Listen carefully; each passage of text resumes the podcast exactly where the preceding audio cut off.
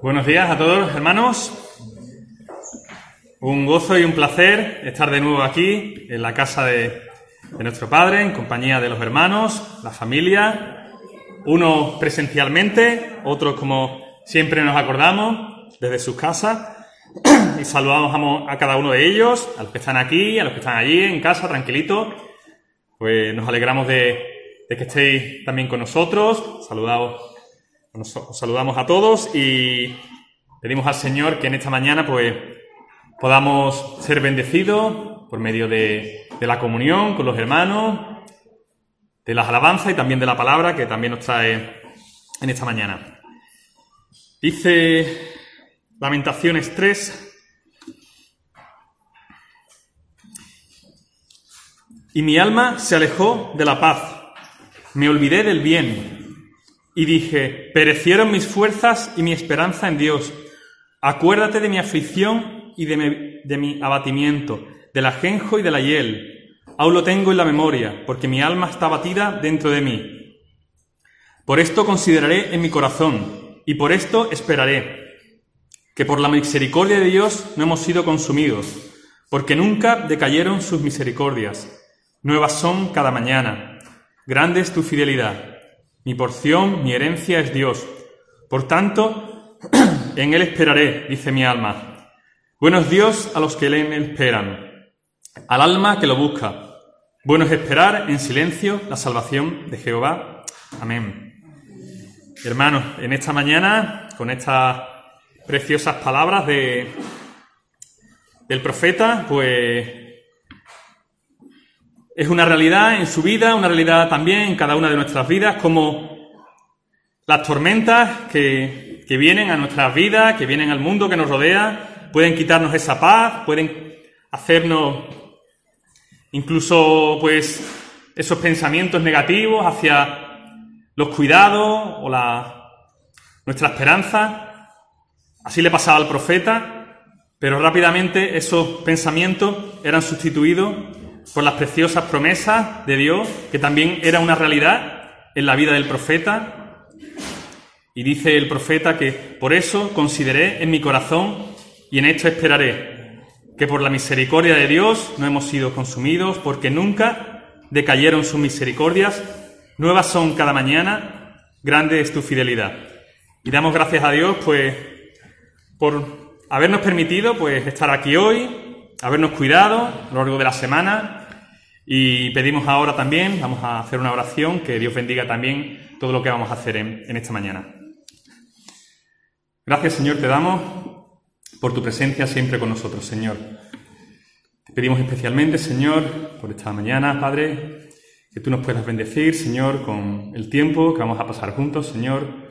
Perdona, Padre, siempre todas nuestras faltas, Señor. Gracias por la misericordia y el perdón que tienes para nosotros cada día. Como dice tu palabra, tus misericordias no se agotan, son nuevas cada mañana, Señor, y pedimos que, que bendigas el tiempo, Señor, aquí, bendigas a las personas y hermanos allí en sus casas, Señor, bendice tu, tu palabra, Señor, en nuestros corazones, las alabanzas, Señor, que te dedicamos a ti, Padre. Gracias, Señor, por el tiempo que nos das y por el precioso día. En tu nombre precioso, amén. Vamos a hacer ahora una lectura que se encuentra en Filipenses cuatro, del diez al veintitrés.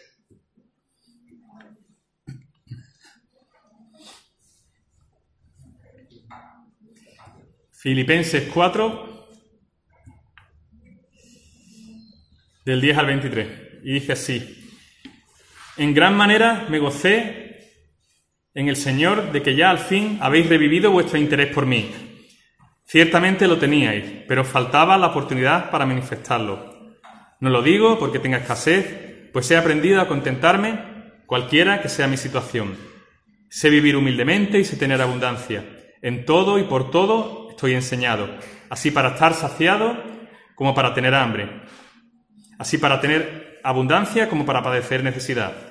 Todo lo puedo en Cristo que me fortalece. Sin embargo, bien hicisteis en participar conmigo mis mi tribulación. Y sabéis también vosotros, filipenses, que al principio de la predicación del Evangelio, cuando partí de Macedonia, ninguna iglesia participó conmigo en razón de dar y recibir, sino vosotros únicamente, pues aún a Tesalónica me enviasteis una y otra vez para mis necesidades. No es que busque donativos, sino que busco fruto, que abunde en vuestra cuenta. Pero todo lo he recibido y tengo abundancia. Estoy lleno, habiendo recibido de Epafrodito lo que enviasteis, olor fragante, sacrificio acepto, agradable a Dios. Mi Dios, pues, suplirá todo lo que os falta conforme a su riqueza en gloria en Cristo Jesús. Al Dios y Padre nuestro sea gloria por los siglos de los siglos. Amén.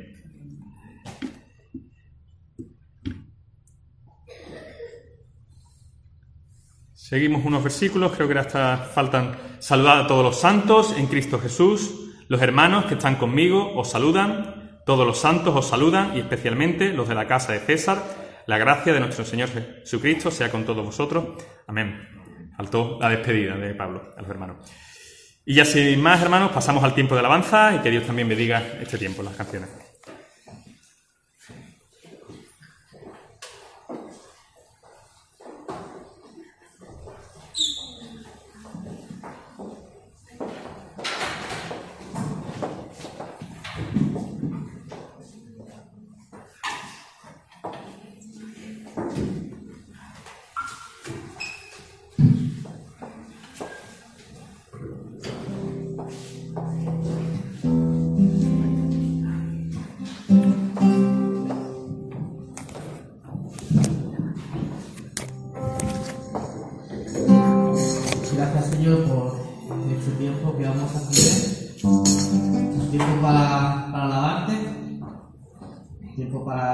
En ti.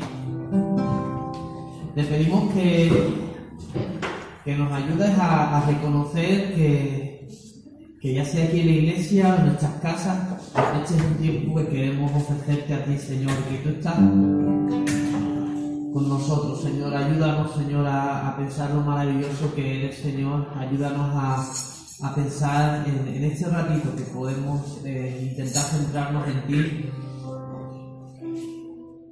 Que, Señor, tú eres fiel, que tú no nos dejas, Señor. Ayúdanos en esta mañana a, a darte ese poquito, a no, a no dejarte en esta mañana, a no despistarnos. Ayúdanos, Señor, a, a decirte alguna palabra especial, a, a recordar las grandes cosas que has hecho en nuestras vidas, Señor. Ayúdanos, Señor, y llévate la gloria en este tiempo de alabanza. En el nombre de Jesús. Amén, amén, ayúdanos, Señor. We'll be right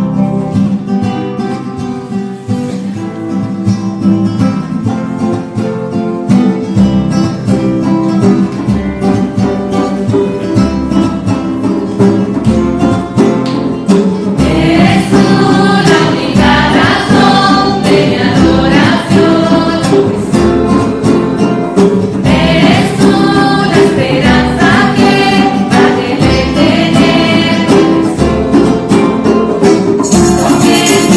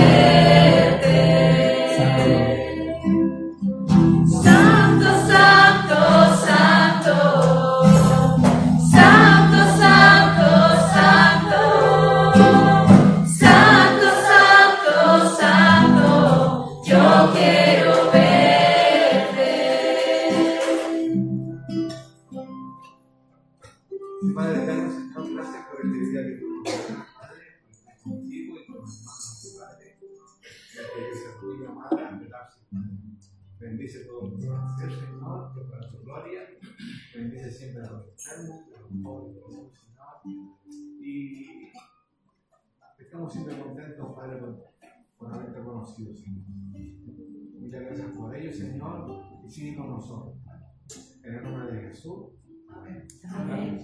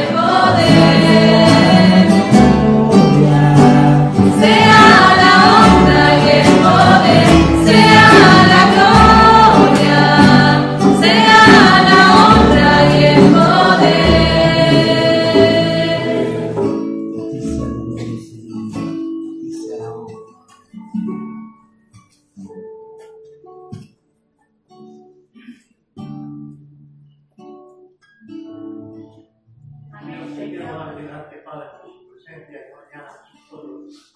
Créame yo que tu gloria, verdad, se manifieste en nuestras vidas y en la vida de tu iglesia, Padre, como iglesia. Créame Dios de mi presencia hecha gloria tuya, con tu pueblo de Israel, sentía tu gloria, Padre. Queremos que tu palabra sea la bendición en esta mañana para cada uno de nosotros y para aquellos que lo ven por online. Que de verdad tu gloria se manifieste y sea de bendición de Dios para la vida eterna. En el nombre de Jesús, amén. Amén. Amén.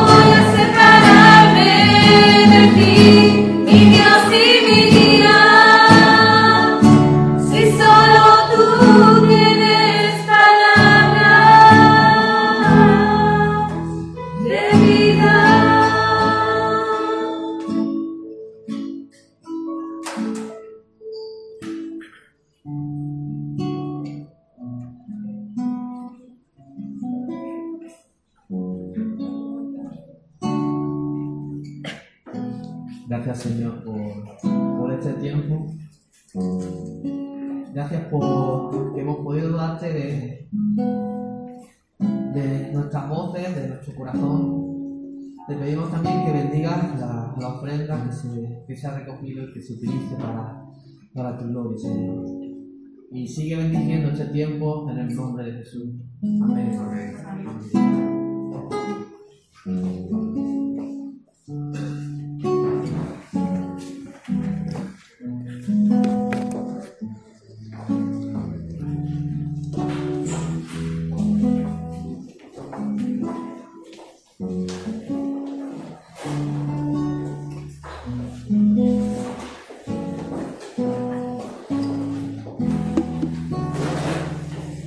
Damos gracias, hermanos, al, al grupo de alabanza por habernos dirigido en este tiempo y pedimos a Dios que, que estas ofrendas en forma de, de alabanza pues sean unas ofrendas como, como a Él le gusta, que son las ofrendas sinceras que salen del corazón. Esperemos que con nuestras palabras pues Dios se haya podido agradar en, esta, en este tiempo. Ya sin más, pues damos paso al tiempo de la palabra, que la lleva nuestro pastor Rubén. Es tu tiempo.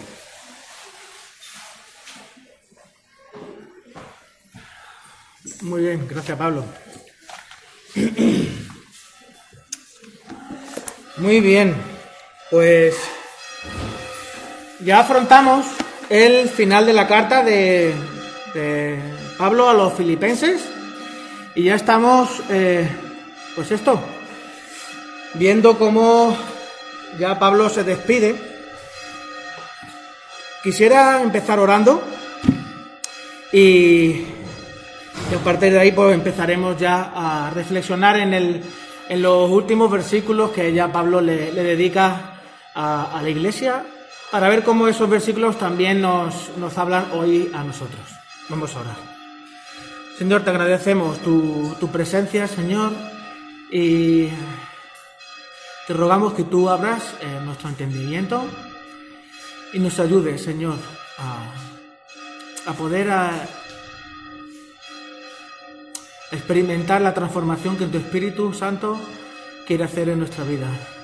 A veces, Señor, eh, se nos antoja que no, que parece que no pasa nada en nuestro interior, porque a veces vemos que siempre estamos liados con las mismas luchas, con las mismas peleas interiores.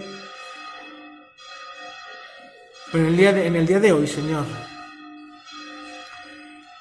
te rogamos que nos ayudes a, a descansar en ti, Señor, y a poder disfrutar de lo que tú tienes para nosotros. Gracias por el tiempo de la alabanza, Señor, porque tu Evangelio, tu palabra, tú mismo, Señor, estás en medio nuestro adorando al Padre.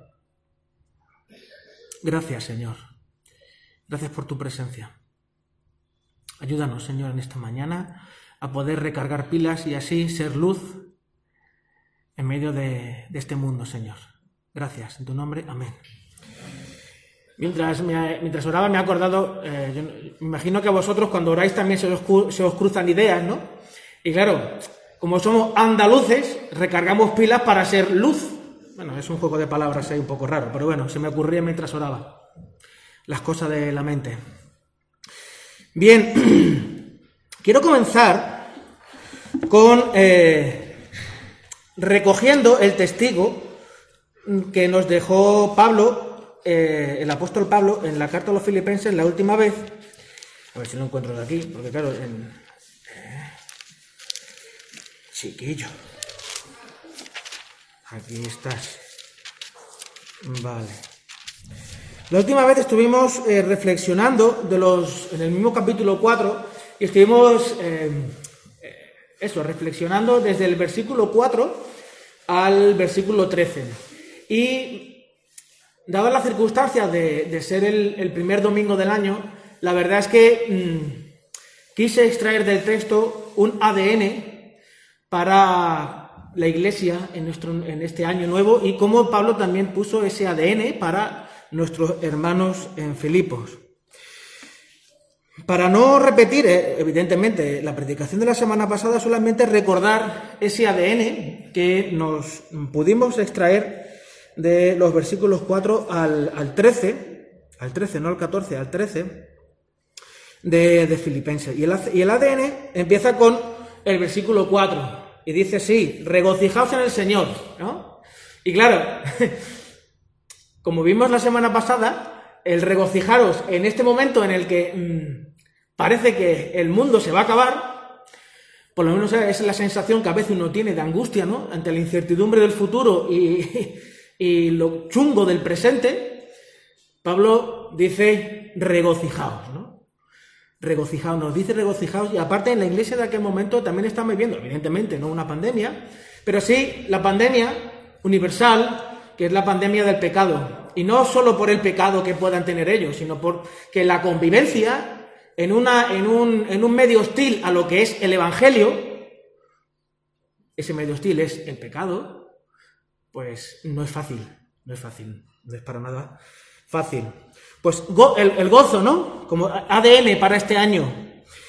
Luego Pablo sigue diciendo que el Señor está cerca. Por eso hemos de tener gozo, porque el Señor está a nuestro lado constantemente. Y ese hecho de que el Señor está a nuestro lado, pues trae paz al corazón y a la mente. Por nada estéis afanosos, sino sean conocidas vuestras peticiones delante del Señor en toda oración y ruego. Oración. Ese espacio de intimidad con el Señor. ¿Por qué intimidad con el Señor? ¿Y por qué es tan fácil tener intimidad con el Señor? Porque el Señor está cerca. También nos hablaba de mirar los referentes. Pablo se ponía, se puso, como un referente para la iglesia. Sé imitadores de mí, ¿verdad?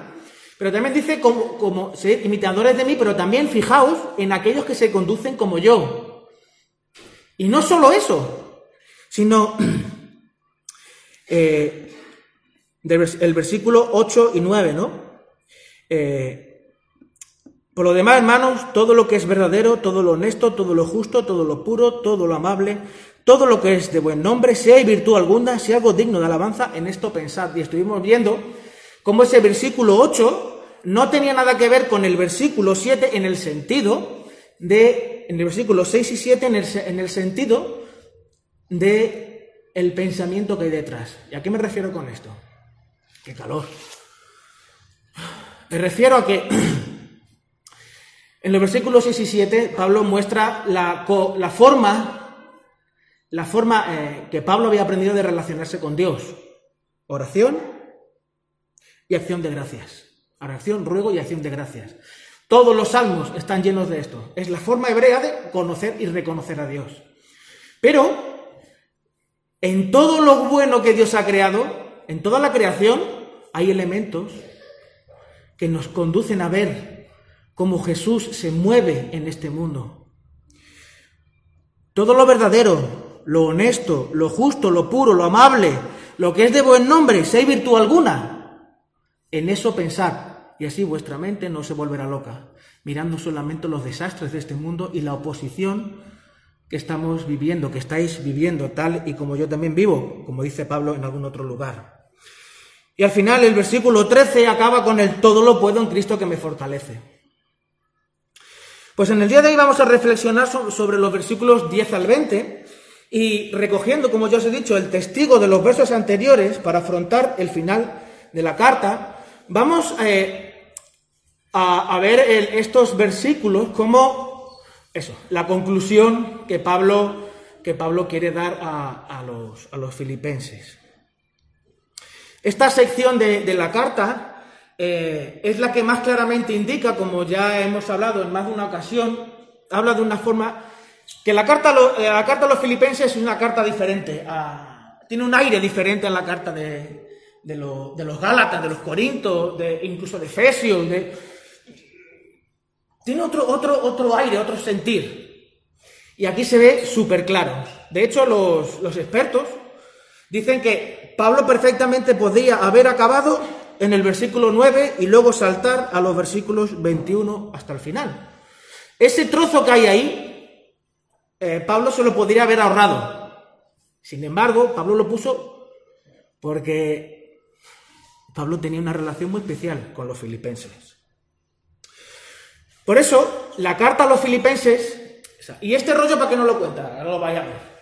La carta a los filipenses sigue el modelo de amistad de la, del Imperio Romano del siglo primero. Hoy en día la amistad se entiende de forma diferente. Tiene matices.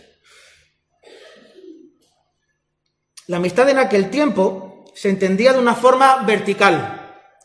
La sociedad romana entendía la vida desde los hechos. Evaluaba los hechos y juzgaba los hechos. De ahí el derecho romano, que aún, aún veinte siglos después se sigue, en España y en, en toda Europa, se sigue con el derecho romano, ¿vale? Y no se perdían discu- en discusiones filosóficas como Atenas o como eh, los, los, los griegos.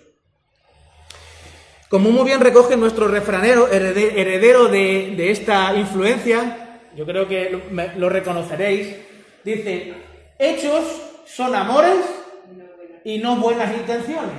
Por mucho que tú pienses que me quieres, si no lo haces, a mí no me sirve de nada.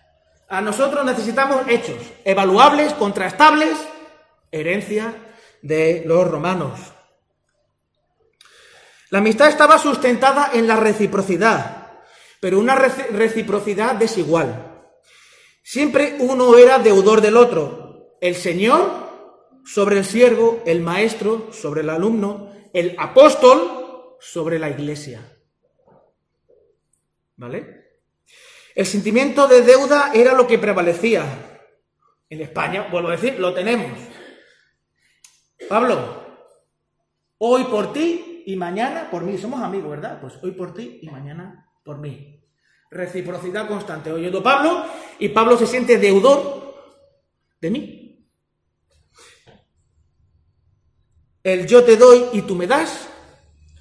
Una relación más mercantilista, centrada en lo que tienes más que en lo que eres. Yo tengo una amistad con Pablo por quién es Pablo, no por lo que Pablo me puede dar a mí, y viceversa, eso espero.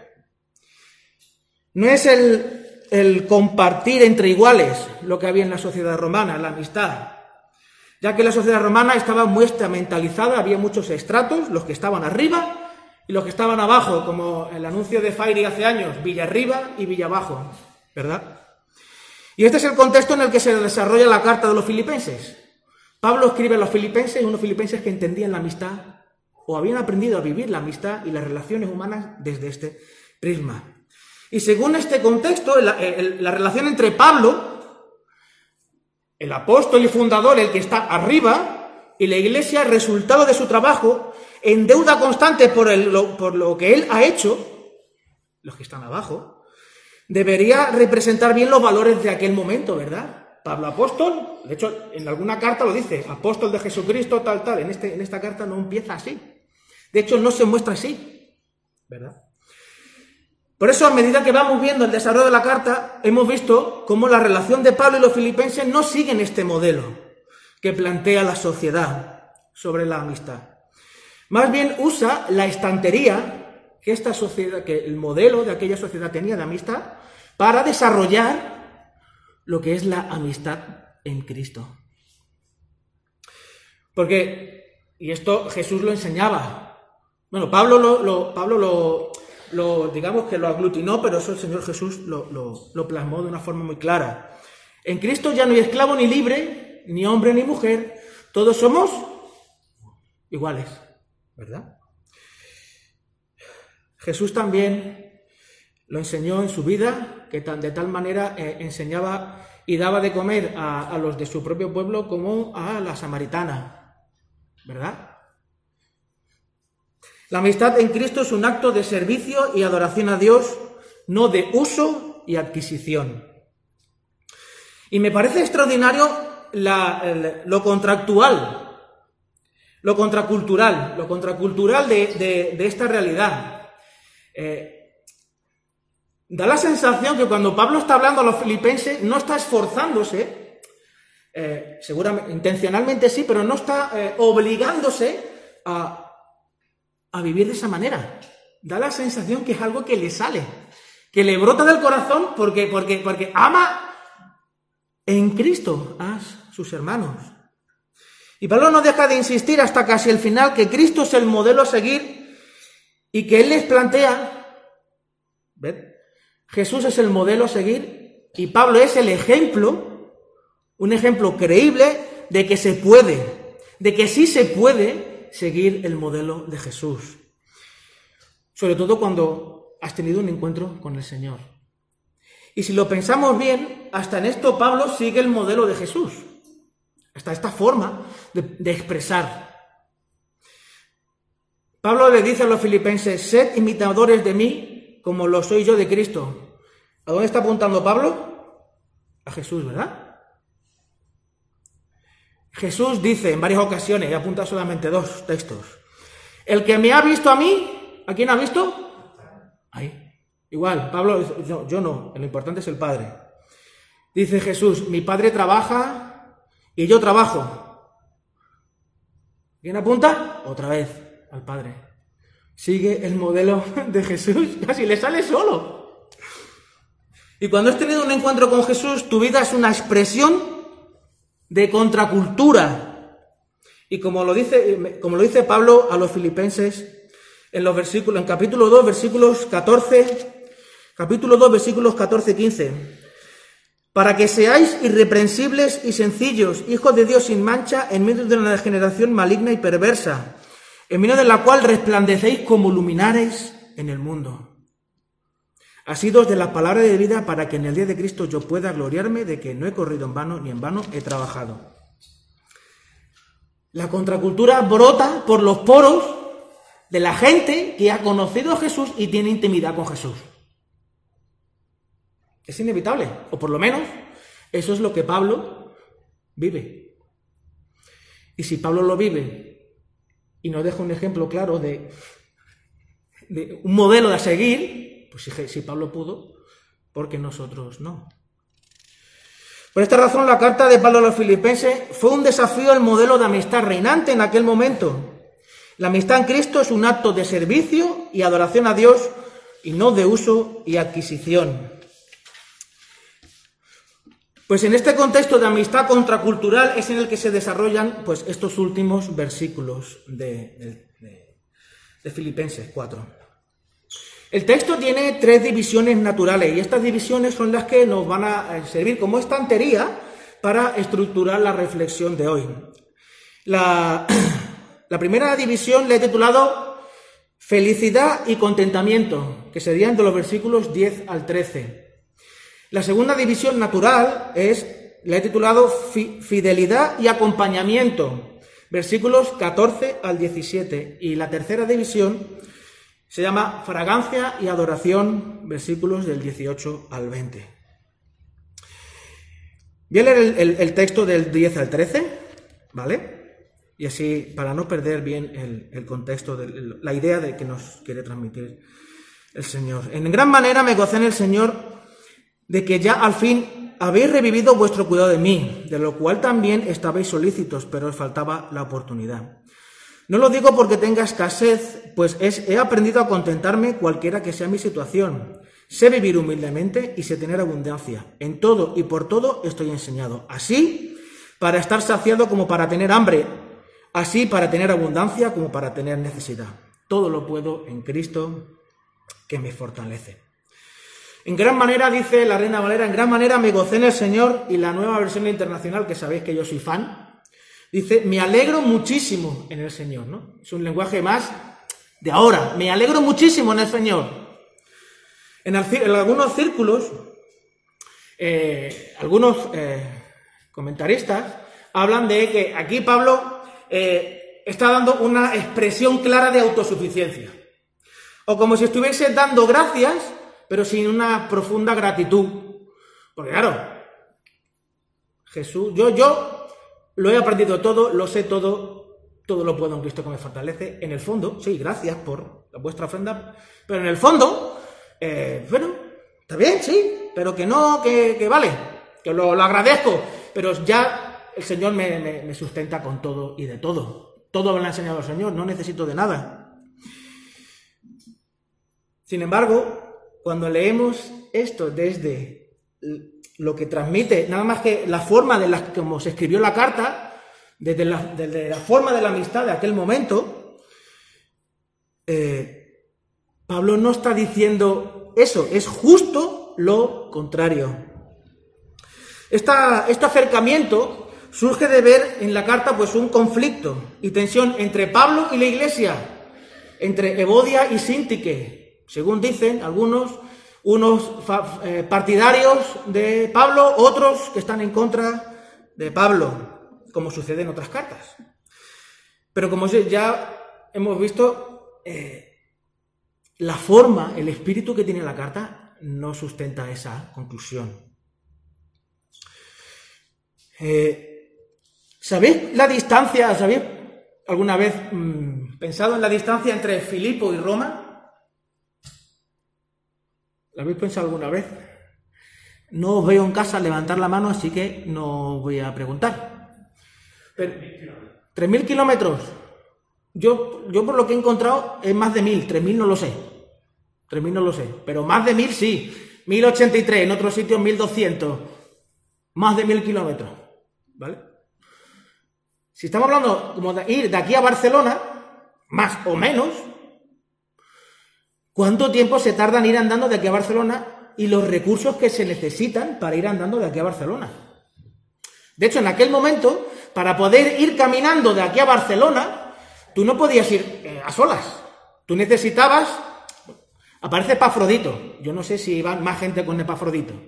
Pero llevando lo que llevaba Epafrodito, que la pasta que llevaba Epafrodito para ayudar a Pablo, Epafrodito tuvo que esperar una caravana de comerciantes que, pudiera, que fuera de, de camino de Filipo hasta Roma. Yo no sé cuánta frecuencia habría. No lo sé, la verdad es que no lo he mirado. Pero hombre, lo más lógico es relacionarte con la gente que tú puedes ir y venir en un día, dos, tres días. Mil kilómetros, ni haciendo cincuenta kilómetros diarios, menos de veinte días, un mes, no hay quien te lo quite, ¿eh? Por mucho que tú estés andando todos los días cincuenta kilómetros. Si no, me quita, si no los cálculos no me fallan. Y los recursos que necesitaría, necesitaría Epafrodito para comer, para dormir. Yo no sé, todos los días dormiría, alguna vez dormiría en el suelo, pero otras veces dormiría en algún sitio donde pudiera eh, estar más calentico. O sea que no era fácil. Es como, eh, yo pensaba en intentar ir de San Lucas a Barcelona en BlaBlaCar. Conocéis la aplicación de BlaBlaCar, ¿no? Tú pones ahí tu, tu destino y cuando aparezca, pues vas. Yo he intentado ir en BlaBlaCar a Cádiz cuando, traba, cuando estaba trabajando en la construcción y nunca me apareció nada. Nunca me apareció nada. Pensar en ir a Barcelona en BlaBlaCar. Tremendamente difícil. Y además... meterte en un coche con alguien, o sea, una situación que, bueno, complicada, y más ahora con el COVID, ¿no? Algunas personas eh, no dejan de hablar de, constantemente de su necesidad. Porque hay, creo que hay dos formas, luego en medio hay muchos grises, ¿no? Pero hay dos formas, formas fundamentalmente de decir lo que uno quiere. Y lo digo por lo que Pablo comenta en el versículo once, la primera frase. No lo digo porque tenga escasez. Eh, hay dos formas de pedir cosas. Eh, por un lado, mostrando la necesidad o indicando lo que, lo que uno quiere. Bueno, me, me explico, a ver si logro explicarme. Eh, como ya decía, algunas personas que no dejan de hablar de su necesidad, que los conocemos coloquialmente como los llorones. Ay, que no tengo dinero para final, llegar a final del mes. Ay, que no, tengo, no he podido pagar la luz. Ay, que... bueno, no sé. Los llorones, los llorones, ¿no? Que siempre, eh, siempre están llorando porque les falta algo. Siempre tienen problemas de algo, pum, pum, siempre tienen cosas. Y estos llorones, parece... que lo, lo hacen y lo viven de esta manera para ver si encuentran algún alma caritativa y les da aquello que necesitan o que, o que están pidiendo. Ponen un peso de responsabilidad en el otro para que se sienta eso, responsable, y así conseguir lo que quiere. En cambio, están los que sin ningún tipo de vergüenza expresan claramente lo que necesitan. Y Pablo, muy consciente de esto, deja bien claro que no busca aprovecharse de su situación. Yo no, yo no vengo aquí como apóstol a pediros las cosas. No, no, no, no. Ni tampoco soy de los que lloran par, por dar pena. Ni tampoco os estoy pidiendo más. Esto lo veremos un poquito más adelante. El Señor me ha dado contentamiento. El Señor me ha ayudado a tener contentamiento. Y la verdad es que el, contenta, el contentamiento el, es el contexto... de la frase, todo lo puedo en Cristo que me fortalece. Porque en todas las situaciones de mi vida, en todos los momentos de mi vida, con más y con menos, con más dificultad y con menos, con más problemas y con menos, con más pandemias o, o menos pandemias, soy consciente que todo lo puedo en Cristo que me fortalece. El Señor le ha dado contentamiento. Y a veces confundimos, o es fácil confundir, el contentamiento con el premio de consolación. ¿Lo habéis escuchado eso alguna vez? A los críos a veces, cuando están jugando a algo, o a los mayores, o no sé. Yo lo he vivido. Así que eh, está eso, el concepto del premio de consolación. Es que da pena. ¿No, no os da pena, chiquillo, que no ha podido? Si lo pensamos, en aquel momento, el premio de consolación es un cuidado de los de, desde lo, de, los de arriba para los pobrecitos de abajo. Como yo tengo, como yo he ganado, como yo, como yo, venga. De ahí viene la limosna, de ahí viene la limosna, que no tiene nada que ver con la ofrenda. ¿Verdad? El contentamiento surge de Jesús, que le fortalece para así superar todas las debilidades presentes. Y no superar solo en el sentido de haber mejorado en algún aspecto, ¿no? Gracias al Señor, el Señor me ha fortalecido y ya mi carácter es más noble. O de haber superado algún mal hábito, pensamiento emocional, pensamiento, alguna cuestión emocional o alguna conducta, sino de pasar de las circunstancias a enfocarme en el reino, enfocarme en el Evangelio y enfocarme en Jesús. A veces estas palabras, reino, Evangelio y Jesús, se utilizan de forma, ¿cómo se llama? Eh, sino, sinónimas, sinónimas. Sin embargo, no lo son. Reino y Evangelio no, y, y Jesús no son lo mismo. Y me explico. El reino, ¿qué era el reino? La predicación de Jesús. El reino de Dios se ha acercado. ¿Y de qué manera se ha acercado? El rey está aquí. Y con él, su reinado, su influencia palpable y cercana. Eso que eh, en Navidad hemos dicho, Emmanuel, ¿verdad? Dios con nosotros. Y desde, hecho, y desde ese hecho brotan las bienaventuranzas. ¿Os acordáis cómo son las bienaventuranzas, no? ¿Cómo dice el bienaventurado? Realmente los que no... Felices, los que no tienen ninguna razón para ser feliz. Si lo, si lo leéis, pobres, desgraciados, los que han, lo han perdido todo. Felices aquellos que no tenéis razón para ser felices. Pero ¿cuál es el motivo que Jesús afirma por el cual pueden ser felices? Porque el rey ha venido.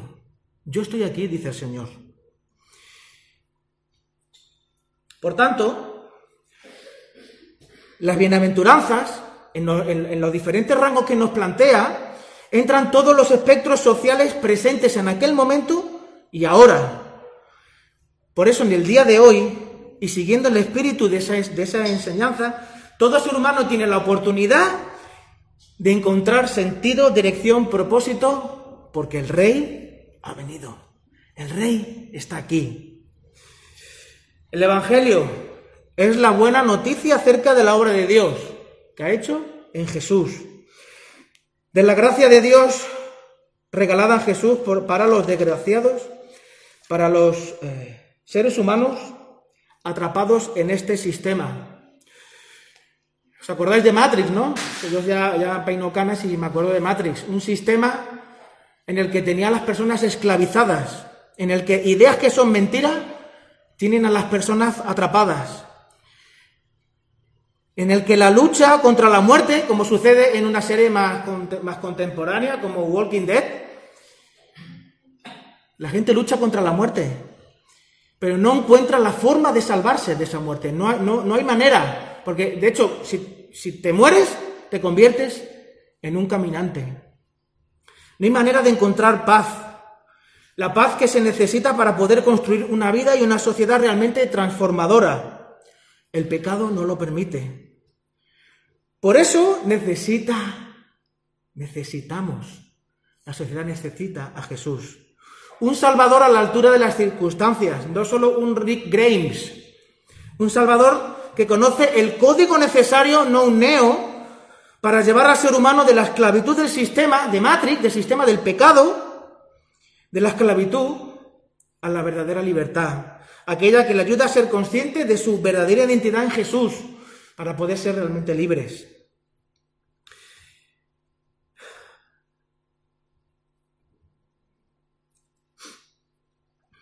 Un Salvador que ha vencido a la muerte. La muerte como paga por una vida que no toma en serio la generosidad de Dios en Jesús y sus consecuencias. Jesús no solo remata a los caminantes, como sucede en Walking Dead o en otras películas o series de zombies, sino que el mismo poder que resucitó al Señor Jesús es el que está disponible para todos los que creen en Él y depositan su confianza en Él, siguen al Señor y viven la fe como Pablo y el propio Señor nos, nos, nos, nos regala. Hemos visto felicidad y contentamiento, ahora vamos a ver fidelidad y acompañamiento, versículos del catorce al diecisiete. Sin embargo, bien hicisteis en participar conmigo en mi tribulación. Y sabéis bien vosotros, oh filipenses, que al principio de la predicación del Evangelio, cuando partí de Macedonia, ninguna iglesia participó conmigo en razón de dar y recibir, sino, so, sino vosotros solos.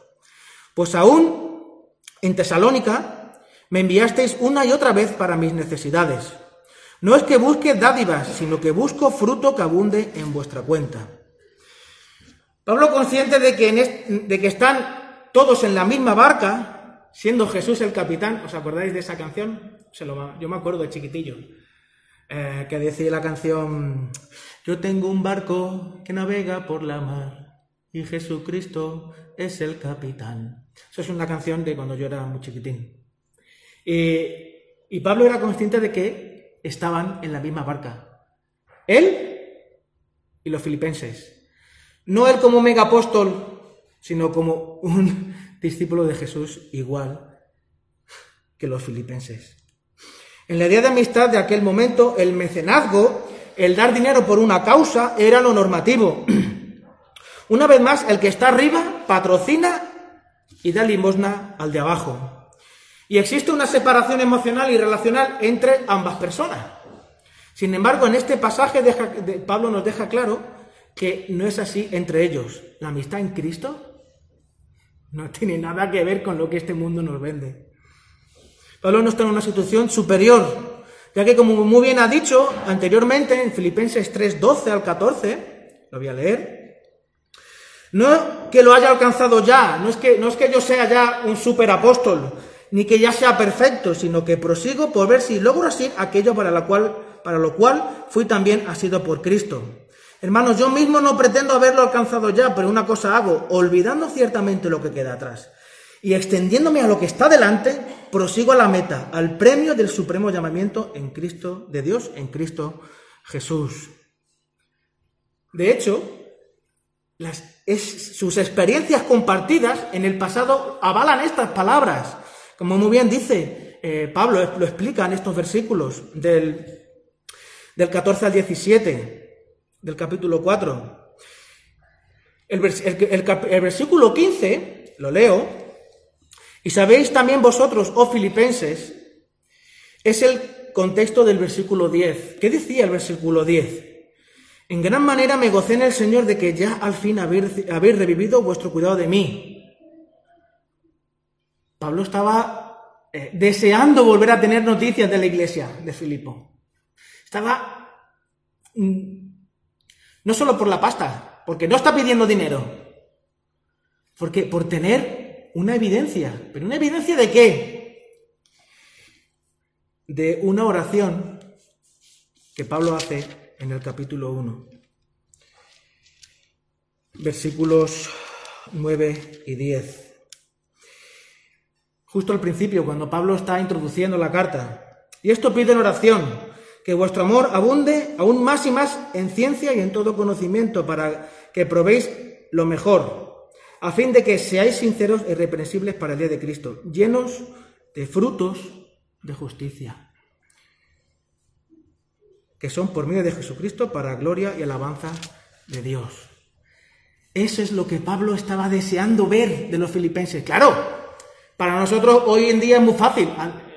El WhatsApp y las eh, telecomunicaciones hacen eh, que yo sepa de, de David y M J en el, en el momento. Yo pongo en el WhatsApp o en el Instagram, Instagram, Telegram, uff, a mí me hago un lío. En el Telegram, como todo acaba en gram, yo a veces me lío un poco. Eh, pongo, hola David, tal, y yo, Rubén, ¿qué pasa? Automático. Y hay tres veces o cuatro veces de, de lo que, hay de, que había de Filipo a Roma. Sin embargo, Pablo salía de Filipo confiando y dejando a sus amigos en las manos del Señor, y había dejado allí su corazón, había dejado allí a, a sus amigos, a sus compañeros. Siempre habéis estado a mi lado, compartiendo, luchando junto a mí por el Evangelio. Siempre habéis sostenido la cuerda. Ese es un concepto que surgió en las misiones con William Carey. Los que, la iglesia que sustenta la cuerda de los misioneros. Sustenta la cuerda de los misioneros. Yo siempre he estado con vosotros, acompañándoos en vuestras luchas, en oración, con mi presencia y con, alguna de, y con la de algunos de mis colaboradores. De hecho, la carta dice en capítulo uno, versículos del veintiuno al veinticinco, no quiero eh, extenderme mucho más, que Pablo está, dice, para mí el morir es Cristo y el vivir es ganancia, porque el, el estar con vosotros es lo que anhela y desea mi corazón, porque es lo mejor que puedo hacer por vosotros. Estar con vosotros, acompañando y orando, estando aquí presentes. Tengo una lucha, tengo una lucha. De hecho, la carta y la visita de Timoteo, prometida en unos versículos anteriores, evidencian esto. Y en esta sección aparecen unas palabras que muestran a las claras la amistad que inunda la carta. Lo leo. Eh, ¿Dónde está? ¿Dónde estás? Aquí está. En el versículo quince, a la mitad, dice: ninguna iglesia participó conmigo en razón de dar y recibir. Dar y recibir. Este dar y recibir es un reflejo del lenguaje de amistad en la Roma de aquel momento. Este dar y recibir no es un intercambio mercantilista. Usa el mismo lenguaje para describir una relación de amistad de aquel momento, para mostrarles cómo esa fidelidad y, en su compañ- y, y cómo Dios estaba acompañándoles. Y Dios lo tenía en cuenta. Si leemos con cuidado el versículo diecisiete... No es que busque dádiva, sino que busque fruto que abunde para vuestra cuenta. Lo que tanto le ha preocupado a Pablo y ha expresado en la carta, preocupación por la unidad y por los frutos de esa unidad en Cristo, ahora reconoce que la ofrenda es una evidencia de esto. Pablo no, no está pendiente del dinero, como eh, en Tesalónica.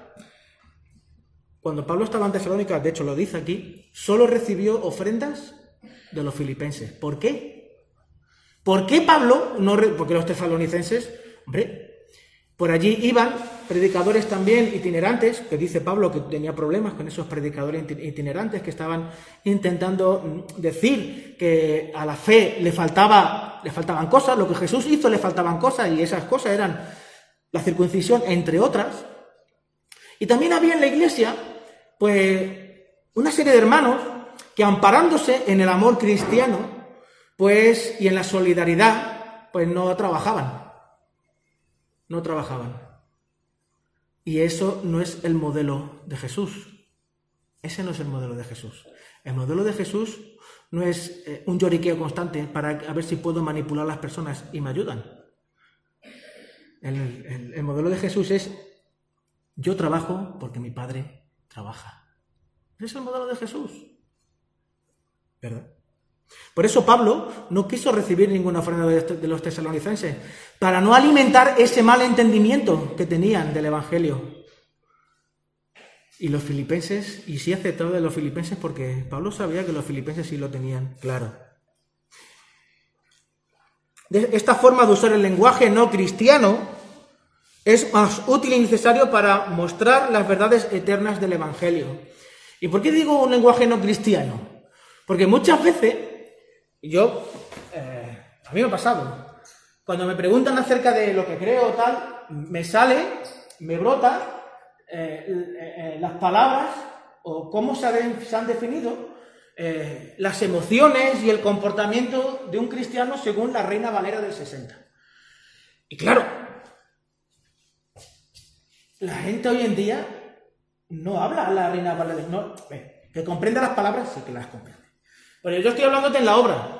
Yo, le abro, en la, yo abro en la obra del gozo eh, y de algunos aspectos teológicos de la Trinidad, que aquí entre nosotros los podemos manejar. No tienen ni idea. Que sí, que lo entienden, pero no comprenden el contenido. No comprenden el contenido. Necesitamos imitar a Pablo en esto. Es una práctica cada vez más necesaria en este mundo. Hay multitud de lenguajes. De hecho, eh, Marco conoce el lenguaje virtual. Eh, los profesores, los J, los doctores, conocen el lenguaje académico. Luego está el lenguaje de la calle. Luego está el lenguaje judicial. Luego está el lenguaje feminista. Luego está el lenguaje machista. Unido al lenguaje que usan muchos de los adolescentes y jóvenes que conocemos. Hay un artículo que me pasó una, una hermanita de la iglesia, una amiga, que habla de palabras que los jóvenes nuestros usan, adolescentes y jóvenes, que se llama shipear, cruz, salseo, y este artículo viene un montón más. Palabras que estas... Esto, con las que convivimos, o sea, yo, no, yo cuando lo leí me quedé flipado. Pues sí, Rubén, eso está, un artículo de una revista. Ante esa multitud de formas de comunicación, necesitamos imitar a Pablo, necesitamos imitar a Pablo. ¿Cómo va a llevar Jesús a esos sectores de la población? ¿Cómo va a llegar Jesús a esos sectores de la población? No hay otra manera que siendo luz y sal en esos sitios. Yo no puedo meterme en hablar con saquear, crasear o salseo, porque yo me pierdo. Pero lo que hace falta ahí es que jóvenes realmente comprometidos con el Evangelio, impactados por, por la verdad de Jesús, que comprendan el significado de ser reino y de cómo llevar el reino de Dios, estén ahí. Necesitamos a gente ahí. Necesitamos a buenos científicos que estén ahí. Necesitamos a políticos. Necesitamos a cristianos serios que estén en estos ambientes. Porque muchas veces se ha dicho que fe y razón están, eh, están peleados. Eso es mentira. Eso es mentira. Eso es mentira. Necesitamos a gente que razone la fe para que la pueda transmitir en un lenguaje comprensible a gente que no tiene ni idea de la Reina Valera del sesenta.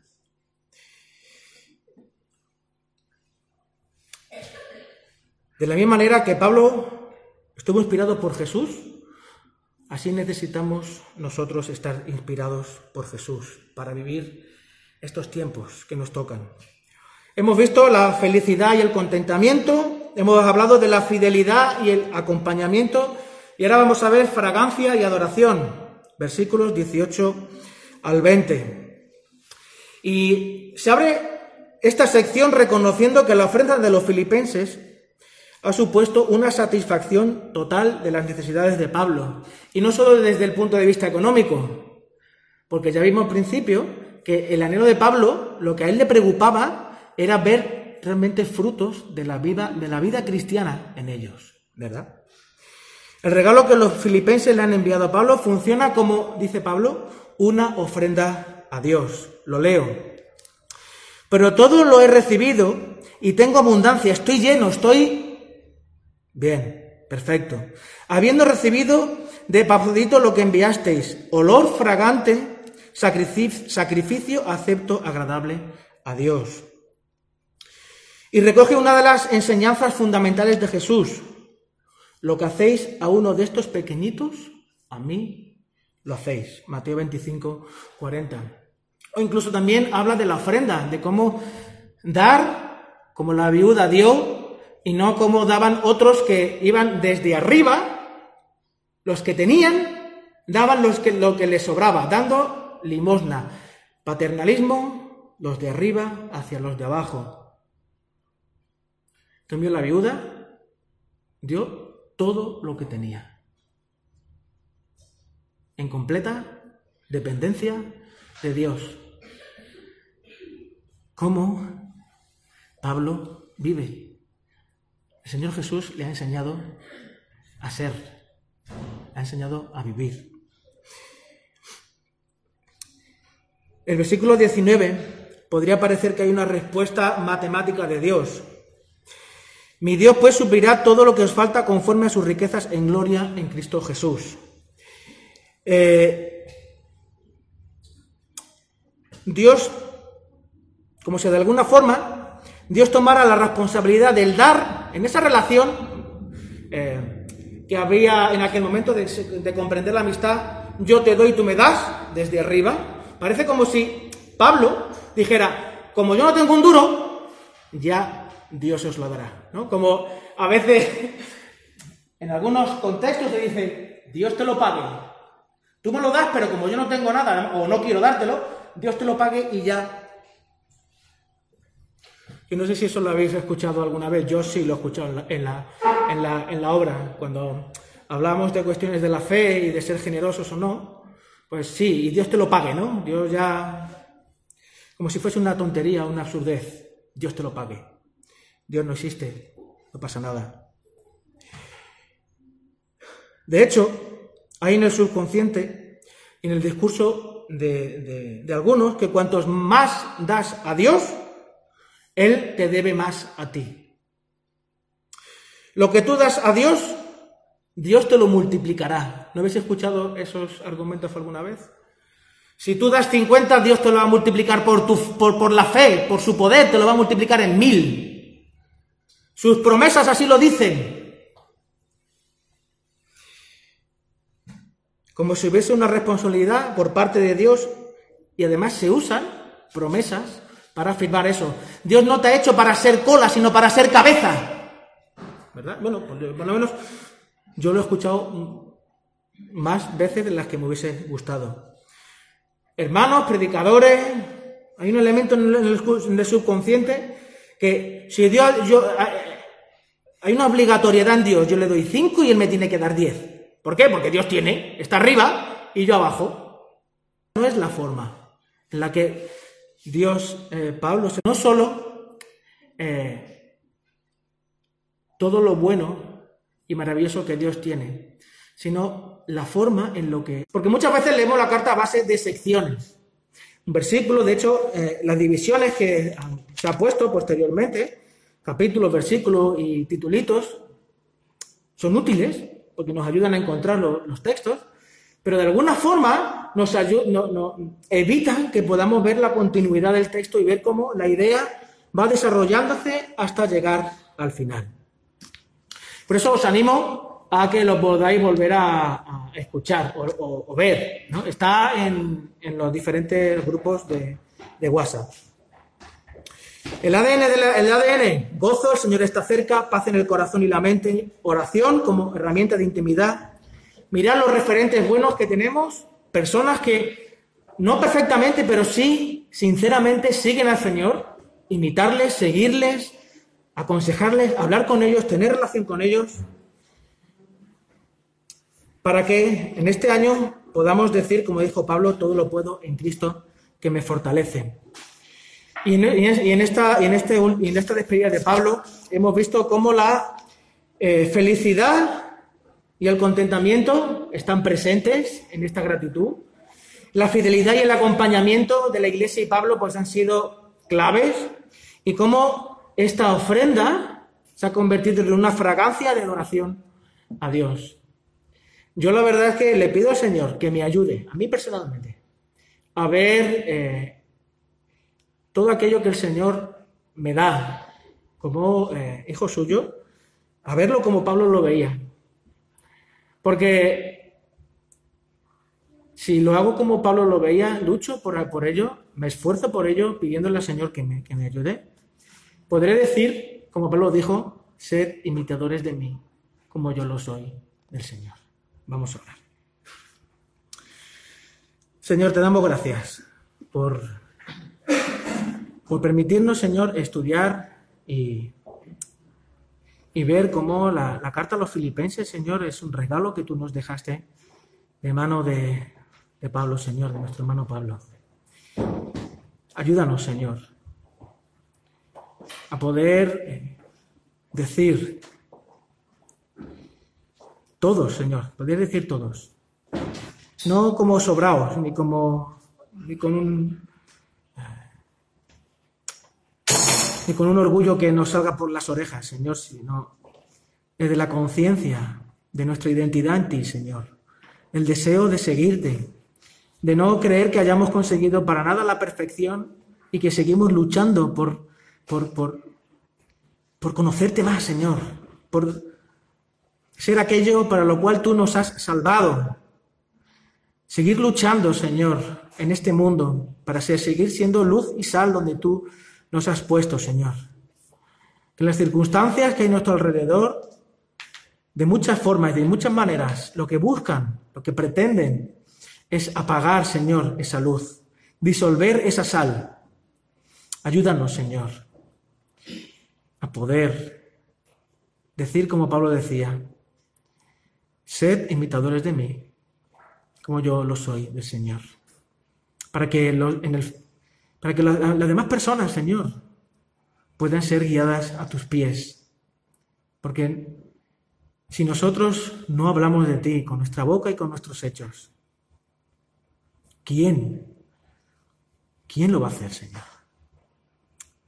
Muchas gracias una vez más por permitirnos, Señor, ser hijos tuyos, formar parte de tu familia. Ayúdanos, Señor, en el desafío y en el gozo que es ser tus hijos. En el nombre de Jesús. Amén.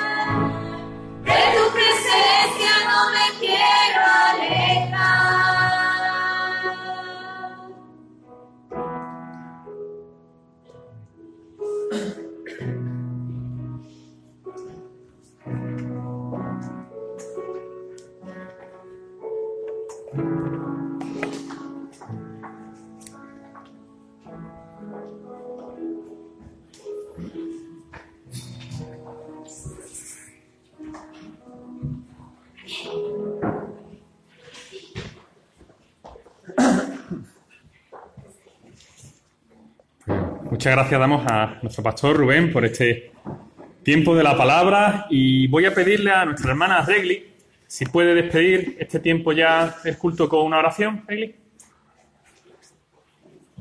Padre, te damos las gracias porque tú has permitido una vez más tomarse de tu presencia para alabarte, para bendecirte, para cantarte estos tiempos, Señor. Gracias porque tú nos has ayudado durante Gracias porque tú vas a seguir guardando, Señor. Y te pedimos, Señor, y te damos gracias por tu palabra.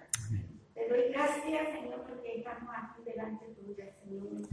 Unos hermanos, unos cuantos, y otros que están viendo los brazos, Señor. Y yo te doy gracias y te pedimos que tú los cuides y los bendigas. Gracias por tu amor, por tu misericordia y por todas las cosas que recibimos de ti, Señor. En tu nombre te lo pedimos y te damos las gracias. Amén. Amén. Bueno, me he quedado sin, sin móvil, porque yo ya no traigo papeles, yo lo traigo todo en el móvil. Pero ha tenido yo un fallo, hemos tenido un error, que pedimos disculpas a los hermanos desde casa, que unos segundos nos hemos quedado sin conexión, porque hay que ir de vez en cuando, cada domingo, hay que cambiar de móvil, porque si no los datos se gastan. Y es lo que ha pasado, minuto cuarenta de... Estaba ya dándome ahí un error de sin internet. Entonces hemos tenido que cambiar a unos segundos que, que se ha cortado allí en casa. Pero bueno, disculpa el error, no nos hemos acordado de que no se puede usar siempre el móvil, porque, bueno, en el caso de este es que el, el, este, el móvil se escucha, se ve mejor. Ahí habrá que cambiar ahora, a lo mejor coger el móvil nuevo también de nuestro pastor, que tiene un pedazo de móvil.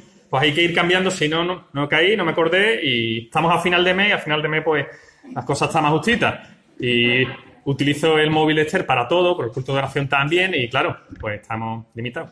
Disculpamos, disculpanos a, pedimos disculpas a los hermanos allí de casa, que hemos perdido esos segundos de conexión. Gracias a Marco, bueno, ya me, me solucionó también con lo del otro móvil.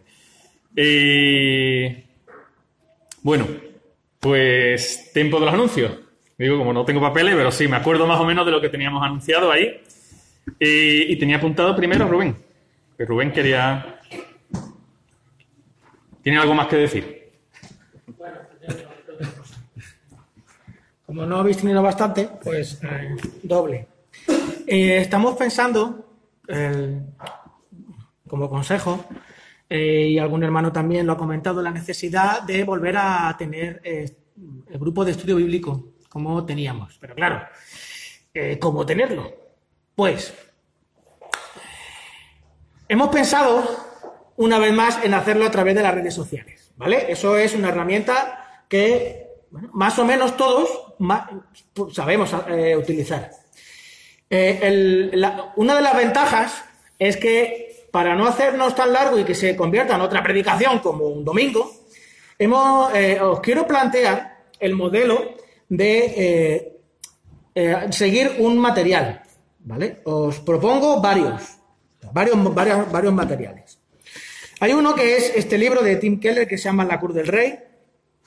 Y este libro eh, centrándose en el Evangelio de Marcos, habla de la veracidad del texto bíblico y cómo esa verdad hay evidencias científicas que realmente aseveran que, es, que, que, que no es la interpretación de unos hechos de, de una comunidad que idealizó a un personaje llamado Jesús de Nazaret, ¿vale? Habla de ese tema y evidentemente eh, trabaja el Evangelio de Marcos de una forma muy chula.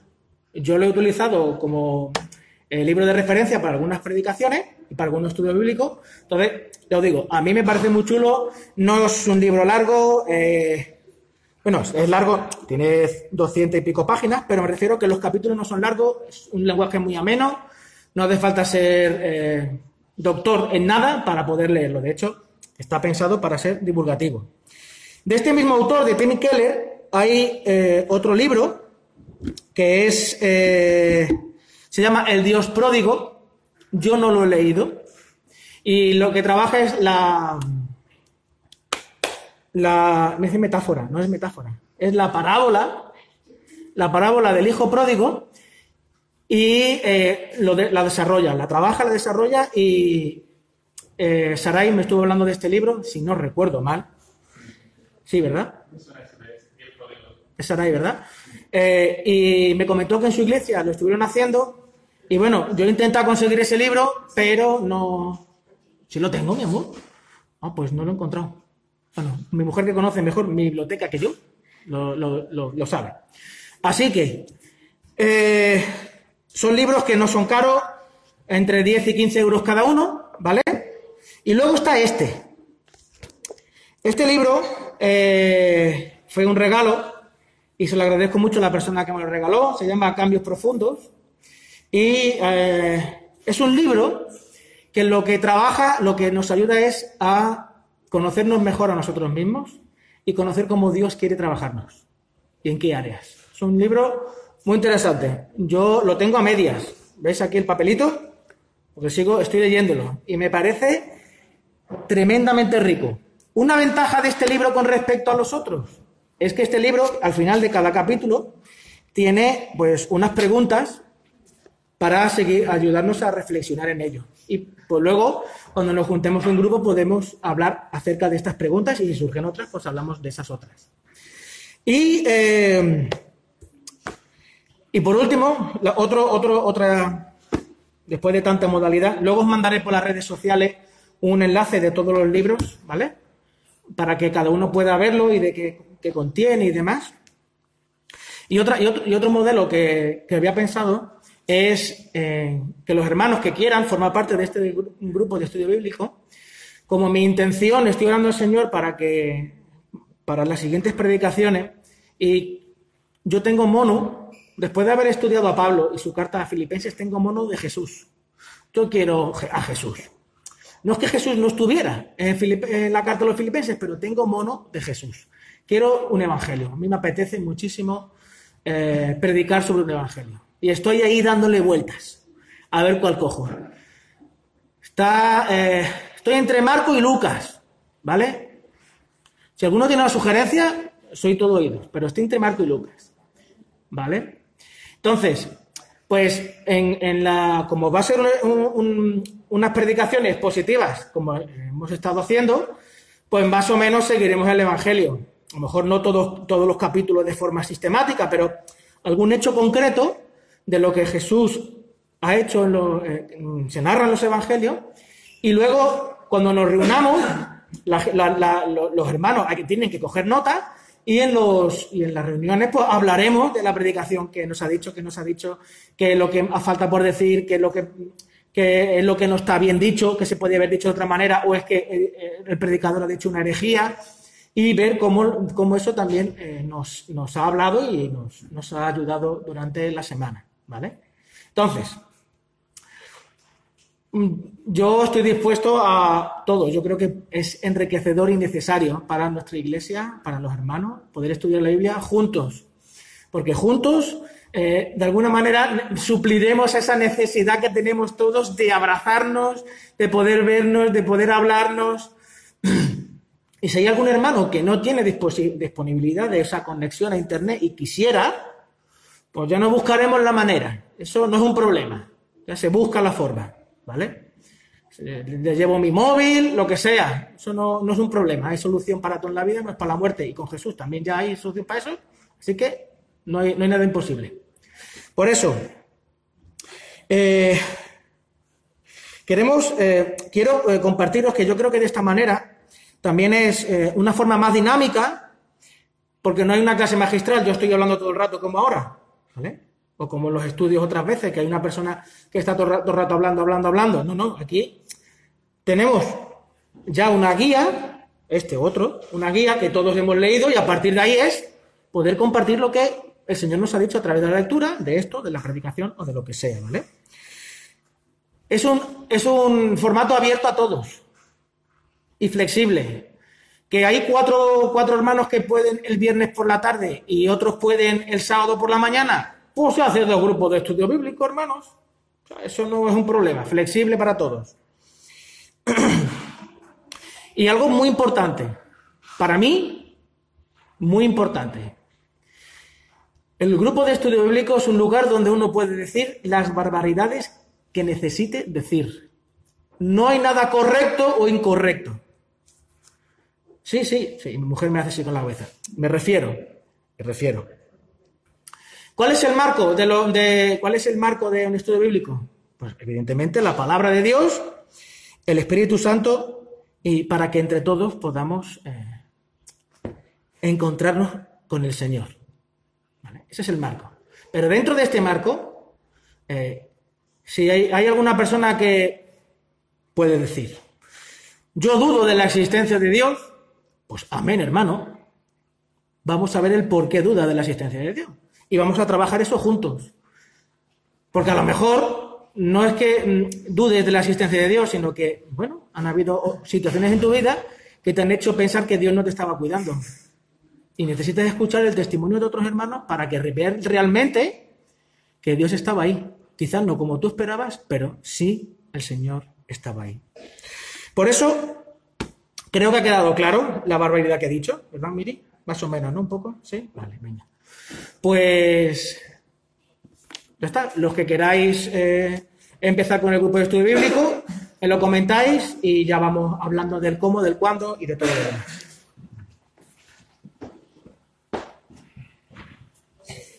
No pasa nada, Rubén. No te preocupes, Miriam, que después tenemos a Marco que puede cortar lo que veamos. Se corta, ¿no? Se edita y, y no pasa nada.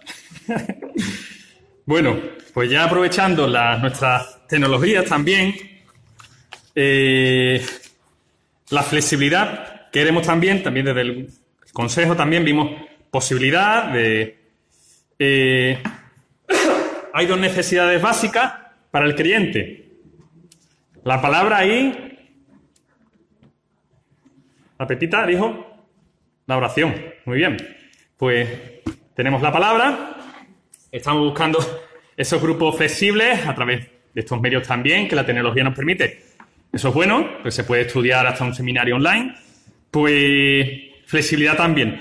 Eh, tenemos los cultos, como siempre, desde que la iglesia es iglesia casi, que Pepe me comentaba que el otro día me enviaba un mensaje que decía que el culto de oración al principio no era los jueves o miércoles, sino era el día que Paco libraba, que Paco Escobar libraba.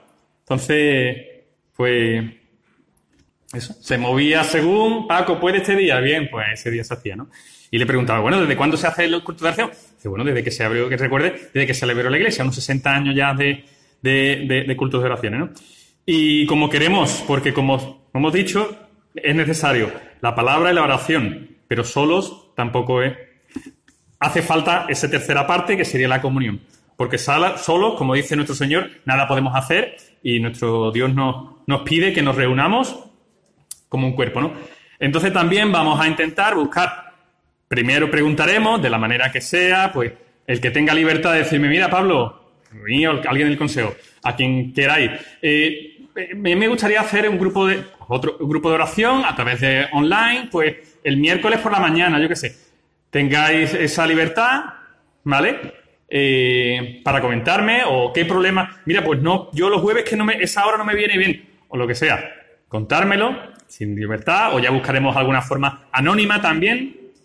Y perdonad si a veces somos pesados, de los jueves, de, intentamos tocar la fibra sensible de los hermanos, y, pero bueno, es el deseo de que puedan disfrutar como pues los que, los que estamos, algunos que no pueden, pues no pueden estar, pues, pero se disfruta mucho de, de esas oraciones de, de los hermanos, y bueno, pues estamos intentando ver esa posibilidad, si hay necesidad, lógicamente, porque a lo mejor no sale esa necesidad de, de otro horario o lo que sea, online, aprovechar las tecnologías, pues bueno, estaremos preguntando.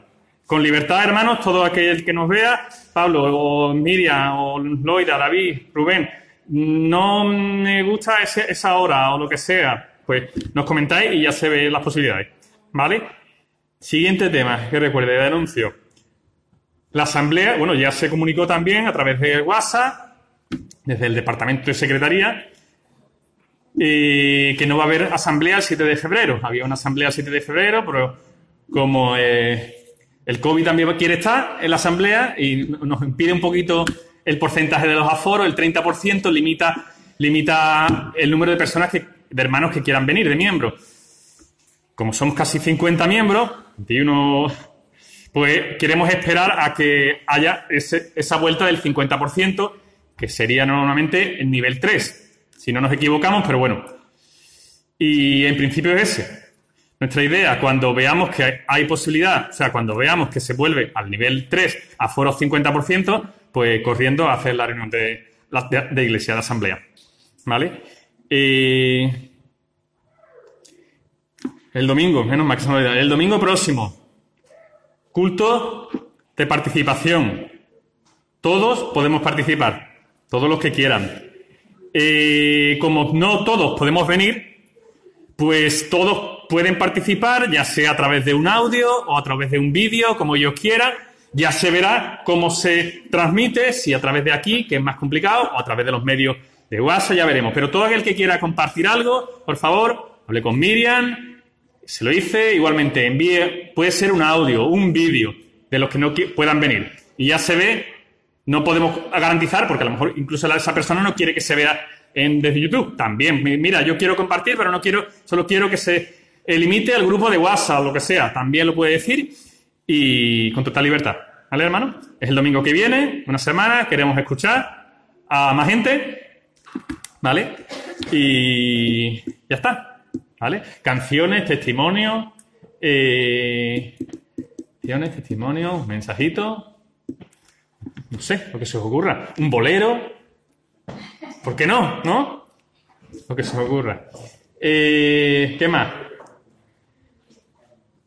Ya está. Creo que no hay más que anunciar.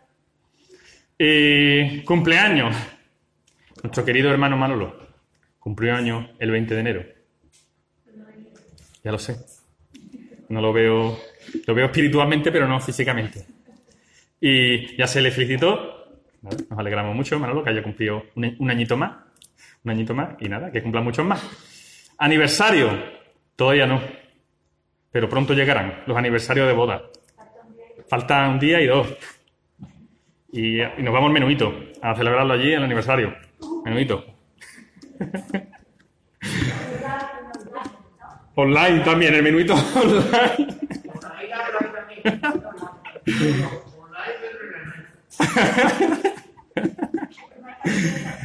eh,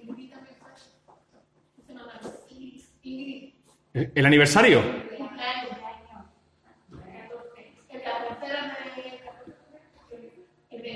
Mira, no lo tenía yo apuntado. El, el catorce que fue dom, domingo, ¿no? El lunes. El lunes, ¿no? El catorce fue la semana pasada. Ah, eso no. Digo, yo no tenía... No me he saltado, yo he ido mirando uno por día. Ese pertenecía a la semana pasada, perdona, Lidia. ¿Vale? Eh, pues nada más, hermanos. No hay nada más que anunciar. Ya se ha dicho todo lo, lo que se tenía que decir. Muchas gracias a todos por venir. Muchas gracias a todos por... vernos y, hermanos, el deseo de nuestro corazón es que podamos seguir disfrutando esta semana de la compañía, pues de la familia, de los hermanos, a través de los medios que Dios nos permita. Que tengáis buenas semanas, buenas tardes de domingo y que Dios os bendiga y que Dios os use allí donde nos ha puesto. Que Dios os bendiga, hermanos.